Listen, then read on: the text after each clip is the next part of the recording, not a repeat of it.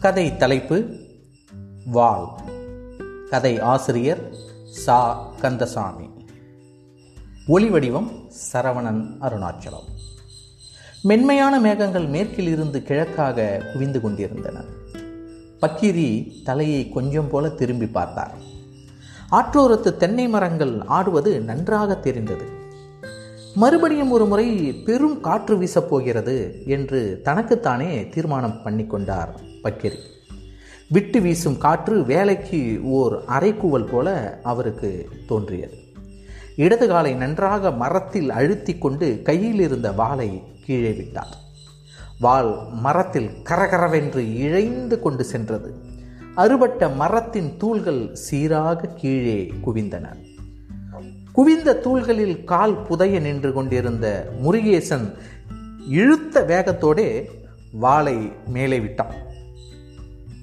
பக்கிரி ஒருவித அவசரமும் இல்லாதவர் போல மேற்கு பக்கத்தை பார்த்து கொண்டே நிதானமாக வாளை இழுத்தார். ஈவன் அவசரம் அவருக்கு எரிச்சல் ஊட்டுவது போல இருந்தது. ஒன்றாகிக் கொண்டிருந்த மேகங்கள் சிதைந்தோட காற்று வேகமாக திடீரென்று வீச ஆரம்பித்தது. சுழன்று செல்லும் காற்று மணலையும் சருகுகளையும் அள்ளி கொண்டு சென்றது. கண்களை சுருக்கி கொண்டு முகத்தை இடதுபுறம் திருப்பியவாறு வாளை கீழே விட்டார். நிதானமின்றி இறங்கும் வாளை பற்றி கொண்டு முருகேசன் என்னங்க மாமா? என்று கேட்டான். காத்து கிளம்பிடுச்சு என்று சொல்லிக்கொண்டே வலது கண்ணை கசக்கி கொண்டு வெற்றிலை எச்சிலை கீழே உமிழ்ந்தார். ரெண்டு நாளாக கொஞ்சம் காத்து தான் மாமா. தண்ணி வர்ற காலமில் கோவணமாக இருந்த வேட்டியை அவிழ்த்து உதறி முகத்தை துடைத்தி கொண்டே மேற்குத்து காத்து கிளம்பிட்டா மண்ணை வாரிக்கிட்டு வந்துடும் என்றார். வாழை செத்த பிடிங்க மாமா. ஏல செத்த இருளே. வேட்டியை உதறி காற்றில் பறக்க விட்டு கொண்டு இழுப்ப மரத்தடிக்கு சென்றார். படபெடவென்ற காற்றில் பறக்கும் வேட்டியை வெகு சிரமத்தோடு உருண்டையாக சுற்றி இழுப்ப மர வேரில் வைத்து அதன் மேல் கீழே கிடந்த அரை செங்கல்லை எடுத்து வச்சார். கண்களுக்கு மேலே கையை குவித்து மேற்கு திக்கை நோட்டமிட்டதில் காற்றின் சப்தம் அடங்கி கொண்டு வருவது போல இவருக்கு தோன்றியது. தன்னையும் மீறி பெரிதாக சிரித்து கொண்டார். காத்தவராயன் பொண்டாட்டி அடிக்கிறான். காத்தோ காத்து. கீழே குனிந்து இரண்டு கையாலும் மணலை அள்ளி பறக்கவிட்டு ஒரு குழந்தையைப் போல மணலில் கால்களால் நீளமாக கிழித்து கொண்டு திருப்பி வந்து மரத்தின் மேல் நின்று கொண்டு அரைஞான் கொடியை தளர்த்தி கொண்டார் பக்கிரி. மரத்தூள்களின் மேல் முழங்கால்களை கட்டிக்கொண்டு உட்கார்ந்திருந்த முருகேசன் நிமிர்ந்து பார்த்து சிரித்தான் இவர் இன்னும் கொஞ்சம் கோமணத்தை தளர்த்தி இழுத்து விட்டு கொண்டு என்னடா என்னத்தை கண்டுட்டு சிரிக்கிற? என்று கேட்டார். முழங்காலை சுற்றியிருந்த கைகளை பிரித்து திமிர் முறித்து கொண்டு சொன்னான் சும்மா தாங்க மாமா ஒக்கா எதுக்கு நீ சிரிக்கிறன்னு எனக்கு தெரியாதாடா? அவன் மறுபடியும் சிரித்தான். மாமாவுக்கு தெரியாததுண்டோ? குனிந்து மரப்பட்டையை எடுத்து அவன் மேலே வீசினார். அவன் குனிந்து மரத்தூள்களில் கையூன்றி நகர்ந்து கொண்டான். இவர் அவனை அடிக்க மரப்பட்டை தேடுவது போல ஒரு முறை அருமரத்தின் மேல் கையை இப்படியும் அப்படியுமாக அசைத்து கொண்டு நடந்து சென்றார். இவர் அப்படி சென்றது கோமாளி ஆடுவது போல இவருக்கு தோன்றியது. ஒரு முனையில் நிற்கும் அவரை ஆழ்ந்தபடியே பார்த்து கொண்டிருந்தான்.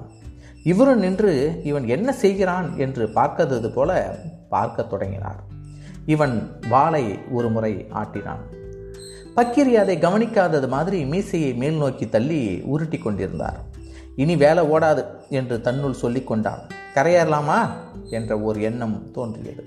ஆனாலும் அதை அடக்கி கொண்டு மரத்தூளில் ஒரு காலை நீட்டி உட்கார்ந்து கொண்டு பீடியை பற்ற வைத்து கொண்டான். பீடி கருகி புகையாகும் வரையில் பக்கீரிடமிருந்து குரல் ஏதும் வரவில்லை. இவனுக்கு எரிச்சலாகவும் வெறுப்பாகவும் இருந்தது. வால்கட்டையை வேகத்துடன் பிடுங்கி இடுப்பில் செருகி கொண்டு கரையேறினான். என்னால் கிளம்பிட்ட. பக்கிரியின் பார்வை இவன் மேல் இறங்கியது. முருகேசன் எரிச்சலுடன் வேகமாக திரும்பினான். பொழுது சாயுதில்லைங்க மாமா. பக்கிரி இரு கையும் கொட்டி சிரித்தார். இந்த வயசுலேயே இம்மாம் நெளிவெடுக்க ஆரம்பிச்சிட்ட இருந்தாலும் மாமா மாதிரி ஆக முடியுமா? பக்கிரி இவனை ஒரு சுற்று சுற்றி வந்தார். மாப்பிள்ள உன் சாமர்த்தியத்துக்கு எங்கேயும் புழைச்சிக்குவேன். முருகேசன் எரிச்சலுடன் வேகமாக திரும்பினான். இவன் பார்வை அவர் மேல் இறங்கியது. வார்த்தை ஏதும் ஆடாமல் வாளை உருவி மார்பில் சாய்த்து கொண்டு மணலில் பாதம் அழுந்தி சுவடுகள் பதிய நடந்தான். இவன் செல்வதை ஒரு விதமான ஏளனத்துடனும் புன்சிரிப்புடனும் பார்த்து கொண்டே நின்றார் பக்கிரி. இவன் கொஞ்ச தூரம் சென்றதும் வேட்டியை கழுத்தில் சுற்றி கொண்டு அவன் விட்டு செல்லும் சுவட்டில் வெகு கவனமாக கால் பதித்து சென்றார். இப்படி செய்வது இயல்பை இழந்து தாவிச் செல்வது போல இருந்தது. நடை பின்னியது. போடாப்போ என்று கீழே குனிந்து கிளிஞ்சலை எடுத்து வீசினார். அது அவன் மேல் படாமல் மணலில் விழுந்தது. இப்படி விழுந்ததில் களிப்புற்றவர் போல தலையை அசைத்து கொண்டார். இம்மாதிரியான வறண்ட ஒரு கோடையில் மாலை பொழுதொன்றில் காவேரி கரையில் முருகேசன் வந்து சேர்ந்தது இவர் நினைவில் படர்ந்தது. அவன் வெகு தூரத்திலிருந்து நடு நடந்து வருவது போல களைப்புடன் வந்தான். அவனை பார்த்ததுமே லேசான பிடிமானம் விழுந்தது.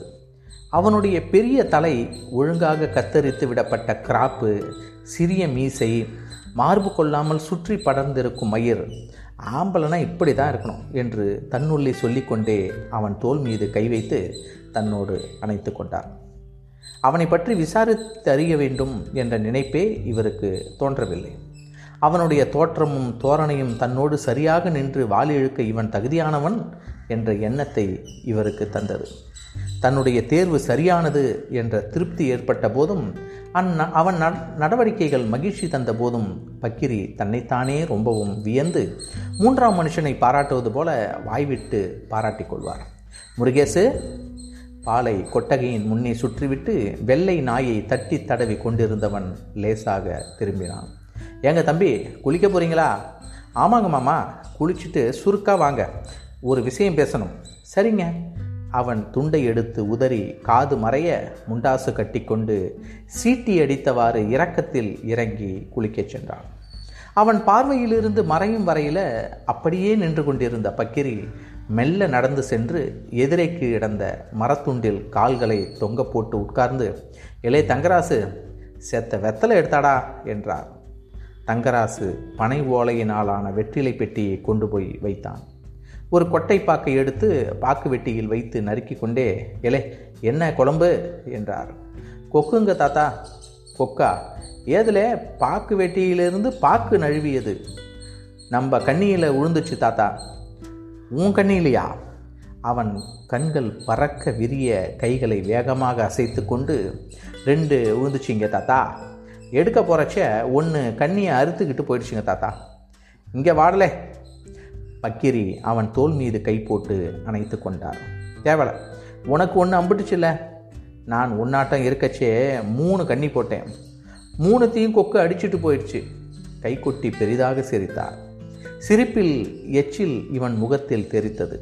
புறங்கையால் துடைத்து கொண்டு இவர் பக்கம் திரும்பி ஆச்சரியத்தோடு நிஜமா தாத்தா? என்று கேட்டான்.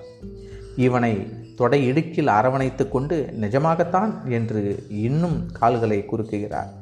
இவன் வியப்புற்று நம்ப மறுப்பது போல் பேச்சு ஏதுமின்றி அவரையே பார்த்து கொண்டிருந்தான்.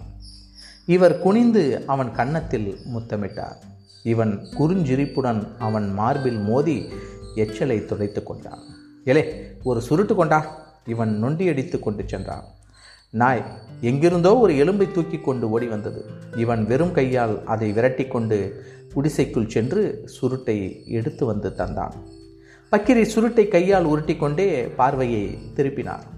மாலை பொழுது மெல்ல அடங்க மையுருள் கவிழ்ந்து கொண்டிருந்தது. சீரான காற்று காற்று அடங்குகிறது என்று நினைத்து கொண்டார். துண்டை எடுத்து நன்றாக முறுக்கி முண்டாசு கட்டிக்கொண்டு மீசையை திருகி சீட்டி அடித்து கொண்டு தொடையில் தாளம் போட்டுக்கொண்டு திரும்புகையில் முருகேசன் வேட்டியும் சட்டையும் துண்டும் போட்டுக்கொண்டு வெளியே வந்தான். பக்கிரி அவனை ஆழ்ந்து நோக்கினான். அவன் ஊர் நோக்கி செல்லும் பாதையில் நடக்க ஆரம்பித்தான்.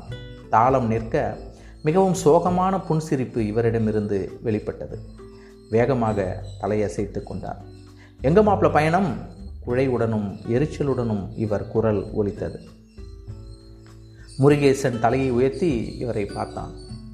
சட்டையின் நுனியை பிடித்து கீழே இழுத்து விட்டு கொண்டான். வலது பக்க முடியை ஒரு பக்கமாக கை தள்ளியது. சும்மாங்க மாமா வைத்தீஸ்வரன் கோயில் வரைக்கும்.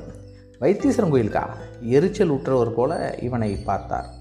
தலையை மேலும் கீழுமாக செலுப்பி கொண்டு குத்த வைத்திருந்த ஒரு காலை கீழே தொங்க போட்டுக்கொண்டு இங்கே சத்தவா என்றார்.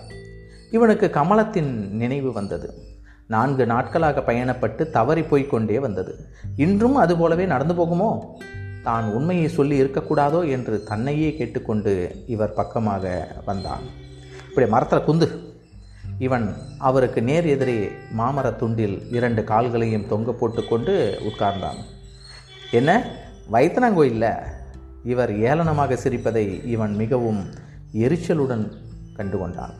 ஒன்றுமில்லை வைத்தனங்கோயில்லையா? இவன் தலையசைத்தான். கிழத்துக்கு எல்லாம் தெரிகிறது என்று தன்னுள்ளே சொல்லிக்கொண்டான். பக்கிரி சுருட்டை கையில் எடுத்துக்கொண்டு புகையை இவன் மூஞ்சிக்கு நேரே ஊதிவிட்டு உடல் குலுங்க நகைத்தார். மரமறுக்கும் வாளா கபடம் நிறைந்த இவர் கழுத்தை மெல்ல மெல்ல அறுக்க வேண்டும் போல இவனுக்கு தோன்றியது. வலது காலை தூக்கி மரத்தின் மேல் வைத்துக்கொண்டு இடது காலை தொங்கவிட்டு கொஞ்சம் போல பின்னுக்கு நகர்ந்து உட்கார்ந்து கொண்டு தங்கராசு கல்லே இங்கே கொண்டா என்றார். மரத்துண்டின் மேல் அவன் வெகு கவனத்தோடு கல்லையும் கரியையும் கொண்டு வந்து வைத்தான். கல்லிலிருந்து திடீரென்று மொச்சை நொடி கிளம்பியது. பக்கிரி ஒரு முறை சுருட்டை நன்றாக தம்மிழுத்து நெருப்பை மரத்துண்டில் உதிர்த்து எலே நீ சாப்பிட்டாச்சா? என்று கேட்டார். போய் நிறைய தின்னு என்று சொல்லி அவனை பார்த்து பல்லெல்லாம் வெளியில் தெரும்படியாக சிரித்தார். அவனை பொ பொங்கி வரும் சிரிப்பை கைகளால் மறைத்து அடக்கி கொண்டு நிலவொளியில் நொண்டியடித்து கொண்டு தன் நிழலை பிடிக்க தாவி தாவி சென்றான். பக்கிரி கல் சட்டியை எடுத்து எதிரே வைத்து கொண்டார். கல்லின் மேல் இருந்த பன்னாடையை கவனத்தோடு எடுத்து உதறி ஒரு பக்கமாக வைத்துக்கொண்டு கல் சட்டியை தூக்கி கண்களின் அருகே கொண்டு வந்து பார்த்தார். ஈயா பெரும் எறும்பா என்று தீர்மானிக்க முடியாத நிலையில் என்னவோ மிதப்பது தெரிந்தது. பன்னாடையை எடுத்து இரண்டாக மடித்து கல்லினுள் அமிழ்த்தி ஒட்டி மேலே தூக்கினார். பன்னாடை தூசிகளையும் பூச்சிகளையும் அரித்து கொண்டு வந்தது. அதை ஒரு பக்கமாக வீசி போட்டுவிட்டு முருகேசனை பார்த்து கொண்டு மாப்பிள பூச்சி போட்டெல்லாம் கல்லை ஒன்றும் பண்ணாது என்றார். அவன் அதை ஏற்றுக்கொள்வது மாதிரி தலையசைத்தான். இப்படி வந்து பக்கத்தில் குந்து மாப்பிள. இவர் கொக்குகறி குழம்பு சட்டியை எடுத்து நடுவில் வைத்துக்கொண்டு ஒரு கிண்ணியில் கல் ஊற்றி அவன் பக்கம் நீட்டினார். பவ்யமாக குனிந்து அதை வாங்கி கொண்டு இவர் பக்கம் நெருங்கி அமர்ந்தான். குடிங்க மாப்பிள. இவர் தண்ணீர் குடிப்பது மாதிரி கிண்ணியின் விளிம்பில் உதடுகளை குவித்து உறிஞ்சி குடித்தார். இவன் ஒரு மிடறு குடித்துவிட்டு இவரையே பார்த்து கொண்டிருந்தான். இவன் மனம் கமலத்தை இன்று காண முடியாது போனது பற்றி வருந்தி கொண்டிருந்தது. இரண்டு நாட்கள் சென்று வீணில் திரும்பினான். இன்று கட்டாயம் வரச் சொல்லியிருந்தாள். ஓப்பாக கழிய வேண்டிய இரவு வெறும் குடியில் ஒரு கிழத்துடன் முடிவதில் இவன் எரிச்சலுற்றான். கிண்ணியை ஒரு கையில் இருந்து இன்னொரு கைக்கு மாற்றிக்கொண்டான் ஆச்சா இன்னொரு கிண்ணி நிரப்பு கொண்டு கேட்டார். கொஞ்சம் இருக்கு. ஒரு கிண்ணிக்கு இம்மாம் நேரமா கிண்ணியை கையில் எடுத்துக்கொண்டு மரத்திலிருந்து கீழே இறங்கி தரையில் நின்று கொண்டு வானத்தை நிமிர்ந்து பார்த்து கையில் கல் இருக்கு வானத்தில் நிலவு இருக்கு. கொக்கு கறி இருக்கு குட்டி கொக்கு கறி இருக்கு என்று ராகம் இழுத்து பாடிக்கொண்டு குடித்து கொண்டு இவனை பார்த்து சிரித்தார். அவர் ஆட்டத்தையும் பாட்டையும் ரொம்பவும் ரசித்தான். கிழம் ரொம்பவும் விசித்திரமானதுதான் என்று தனக்குத்தானே சொல்லி கண்டான். கல் எப்படி மாப்பிள இவன் பெருந்தொண்ட பெருந்தொடையில் தட்டினார். அமிர்தங்க மாமா தென்பாதி கல்லுக்கு தனி ருசி. ஒரு காலை தரையில் நன்றாக பதித்து கொண்டு ஒரு சுற்று சுற்றினார். இன்றிரவு வேடிக்கையாக கழியும் என்று இவனுக்கு தோன்றியது.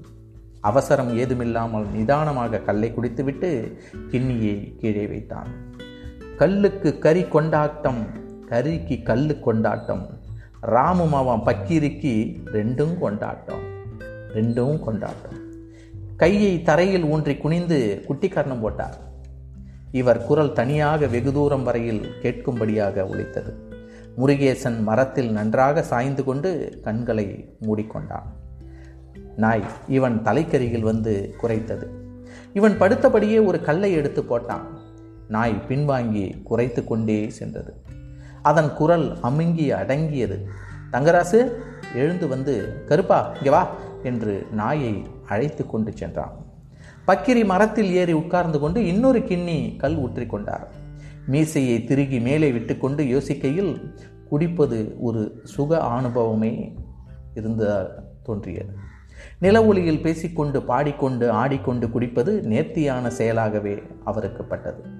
குடித்து ஒரு நாள் சின்ன சண்டை ஒன்று போட்டது தெளிவில்லாமல் நினைவில் படர்ந்தது அதுவும் இது போலவே நில ஒளியில் நடந்திருக்கலாமோ என்பதும் தீர்மானிக்க முடியாத நிலையில் இருந்தது. அப்போது தனக்கு இருபது இருபத்தோரு வயசு இருக்குமோ? மீசை லேசாக அரும்பி கொண்டு வந்தது. உதடுகளுக்கு மேல் வளரும் மயிரை கை அடிக்கடி வருடி கொண்டிருந்த காலம் அது. ஏதோ ஒரு காரியமாக வடகரைக்கு போய்விட்டு இரம்பில் திரும்பி வர வேண்டியிருந்தது. கூட ராமு வந்தான். மொடா குடியன். நிறைய குடித்து கொண்டே இருப்பான். அவன்தான் கல் வாங்கி குடித்தான். குடிக்க குடிக்க இன்னும் ஊற்றினான் பட்டாளக்காரன். நிதானம் இழக்காமல் பேசிக்கொண்டு குடித்தான். இவனை மிஞ்ச வேண்டுமென்று ஒரு எண்ணம் தோன்றியது. மாப்பிள்ள போதும். கிண்ணியை வாங்கி கீழே வைத்தான் ராமு. நீங்கள் நான் இன்னும் ரெண்டு போடுவேன். நானும் தான். அவன் விசித்திரமாக பார்த்தான். அப்போ போடு. மேலும் இரண்டு கிண்ணி இறங்கியது. ராமு மேல் கை வந்து பக்கிரி படுத்துட்டு காலையில் போவோம். நான் நடப்பேன். அவன் பெரிதாக நடந்து கொண்டு எழுந்தான். நடக்க நடக்க வேகம் கூடியது. இரண்டு மைல் தூரம் வந்ததும் கால் தரையில் பாவாமல் துவலுவது போல தோன்றியது. ராமு மரத்தடியில் சாய்ந்து உட்கார்ந்து கொண்டு முண்டாசை அவிழ்த்து இறுக்கி கட்டி கொண்டான். கொஞ்சம் போல திரும்பி குந்து பக்கிரி என்று கையை பிடித்து இழுத்து உட்கார வைத்தான். பக்கிரியின் மனம் திடீரென்று முரண்டு பிடிக்க ஆரம்பித்தது. அவர் கையை உதறினார் அட குந்து மாப்ள பக்கிரி சிவப்பு பட்டுத்துண்டை விரித்தார். பக்கிரி அவன் பக்கம் திரும்பி பார்த்தார். என்ன பதில் இதற்கு உரைப்பது என்று தெரியவில்லை. இவனும் என்னைப் போலவே நிறைய குடித்திருக்கிறான். வெறி ஏறிக்கொண்டு இருக்கிறது ஆனால் இன்னும் நிதானம் இழக்கவில்லை. நிதானம் இழந்து கொண்டு வருகிறான் போலும். இவன் அழைப்புக்கு என்ன பதில்? குடியில் தன்னை இழந்து நிற்கிறானா? இல்லை. பட்டாளக்காரன் என்ற கோதாவில் சண்டைக்கு அழைக்கிறானா? தீர்மானிக்க இயலாத நிலையில் கண் களை தாழ்த்தி கைகளை பின்னுக்கு கட்டிக்கொண்டு அவனையே பார்த்து கொண்டிருந்தார் மணலில் நீண்டு கிடந்த பட்டுத்துண்டை காலால் எட்டி தள்ளினான் ராமு. பக்கிரி அவசரமே இல்லாதவர் போல ஓரடி முன்னே எடுத்து வைத்து எங்க இன்னொரு வாட்டி தள்ளு. மாட்டனா? தல்லேன் பார்ப்போம். இடது காலால் துண்டை மணலில் ஒரு அறக்க அறக்கினார் ராமு. இவர் மயில் கால்கள் குத்திட்டன. இரண்டடி பின்னுக்கு நகர்ந்து திடீரென்று அவர் வயிற்றில் தலை முட்டி தரையில் வீசப்பட்டார். அவர் கைகளையும் கால்களையும் உதறிக்கொண்டு பெரிதாக கத்திக்கொண்டு மணலில் விழுந்தாள். இடுப்பில் வலி ஏறி மார்புக்குள் இறங்குவது போல இருந்தது. கண்களை திறந்து பார்க்கையில் இவர் கால் மார்பில் ஏறி இருந்தது பலத்தையும் தைரியத்தையும் இழந்தவர் போல கண்கள் சொருகி கொண்டு போக இவரை பார்த்தார். நான்கு கண்களும் ஒரு நேர்கோட்டில் நின்றன. என்ன மாப்பிள தமாஷ்க்கு பண்ணினா நிஜமாவே சண்டைக்கு வந்துட்டியே? கால் மார்பில் இருந்து தரையில் இறங்கியது. ராமு கஷ்டப்பட்டு கொண்டு புரண்டு மணலில் கையூன்றி எழுந்தார். துண்டை எடுத்து உதறி பக்கிரி தோளில் போட்டு நம்ம மாப்பிள்ளை கிட்ட ஒருத்தன் எதிர நிற்க முடியுமா? என்று கேட்டார். தனக்கு இன்னும் நல்ல ஞாபக சக்தி இருக்கிறதே என்று பக்கிரி வியந்து கொண்டார். முருகேசன் காலியாக இருந்த இவர் கிண்ணியில் கல் ஊற்றி நிரப்பினார். கொக்கு கரிய பல்லில் வைத்து கடித்து இழுத்தார் இவர். எலும்பு பல்லில் பிடிபடாமல் நழுவியது. அதை தூக்கி எறிந்துவிட்டு கிண்ணியை எடுத்துக்கொண்டு போய் மணலில் உட்கார்ந்து கொண்டார். தம்பி இப்படி வாங்க. முருகேசன் அவர் பக்கத்தில் சப்பனங்கட்டி உட்கார்ந்து கொண்டான். அவன் இவன் தொடையில் தட்டி பெரிதாக சிரித்தார் இவன் பீடியை பற்ற வைத்து கொண்டு புகையை வேகமாக ஊதி விட்டுவிட்டு வானத்தை நிமிர்ந்து பார்த்தான். நிலவு அலுமினிய தட்டு போல பறந்து செல்வதாக தோன்றியது. இந்த கல்லுக்கே இங்கே தங்கிடலாமாப்ல இவன் சிரித்தான். பக்கிரி மணலில் கான்கள் கால்களை நன்றாக நீட்டிக்கொண்டார். கைகளை பின்னுக்கு வைத்து கொண்டு தம்பி இதை கேளுங்க. சொல்லுங்க மாமா சிங்கப்பூர்லேருந்து வந்ததும் ரெண்டு வருஷம் சும்மா சுற்று சுற்றுன்னு சுற்றினேன் போகாத இடம் இல்லை. எங்கேயாச்சும் தங்கினா போதும்னு தோணுச்சு. அப்போ ராஜா ஐயர் ஞாபகம் வந்துச்சா? போனேன். அவர் வைத்தனங்கோயிலில் ராசி வச்சுக்கிட்டு இருந்தார். நீ இங்கே கிடைன்னு நம்மளை போட்டார். நாலும் மாதம் வண்டி சரியாக ஓடிச்சு. நாலு மாதம் வண்டி சரியாக ஓடிச்சு. நாள் ஆக ஆக தாள முடியல. நேராக ஐயர்கிட்ட போய் சாமி மிஞ்சி போச்சுன்னு காலில் விழுந்தேன் முதல்ல அவருக்கு புரியலை. விவரமாக சொன்னதும் இடி இடின்னு சிரிச்சு போடா மட்டி பயலை. அதுக்கா உருவர போடா போய் சும்மா அங்கேயே கிடன்னு சொன்னார். ஆனால் நம்மாலே போக முடியல. அப்படியே பொடிநடையாக நடந்து குமாரசாமி படையாச்சிக்கிட்ட வந்தேன். அவர் ஒரு மகான்னு குடிச்சுவிட்டு அவரை பற்றி நாத்த வாயால் பேசக்கூடாது. பத் பக்கிரி கடைசி சொட்டு கல்லை உறிஞ்சி குடித்துவிட்டு கிண்ணியை கீழே வைத்தார். வெள்ளை நாய் இவர்களை சுற்றி கொண்டு வந்தது. முருகேசன் கையில் ஒட்டியிருந்த மணலை தட்டி கொண்டு எழுந்தான். என்ன மாப்பிள கிளம்பிட்டீங்க? காலுக்கு கீழே இருந்த கிண்ணியை எட்டி உதைத்தார். ரொம்ப தண்ணிங்க மாமா.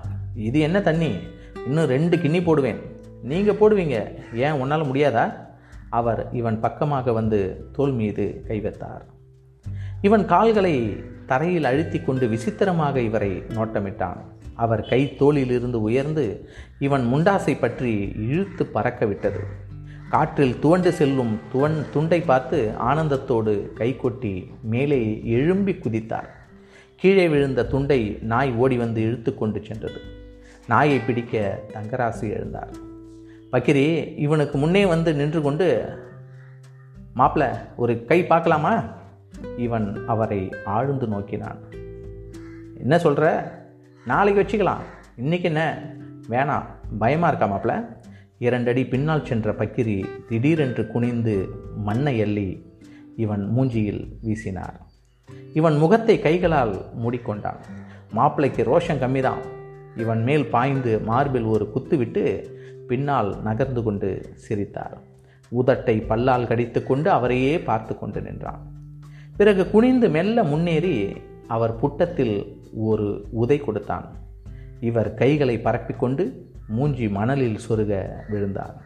நாய் குறைத்து கொண்டு இவன் மேல் பாய்ந்தது. கைகளையும் கால்களையும் வீசி நாயை துரத்தினான். நாய் மெல்ல மெல்ல பின்வாங்கியது. தங்கராசு பக்கிரியின் பக்கத்தில் உட்கார்ந்து முகத்தில் படிந்திருந்த மணலை தட்டினான். மேகங்கள் அகல நிலவு பிரகாசமாக தெரிய ஆரம்பித்தது. பக்கிரி மெல்ல கையூன்றி எழுந்து நின்று சுற்றுமுற்றும் பார்த்தார். பைய உதையில் ஓடிட்டான்.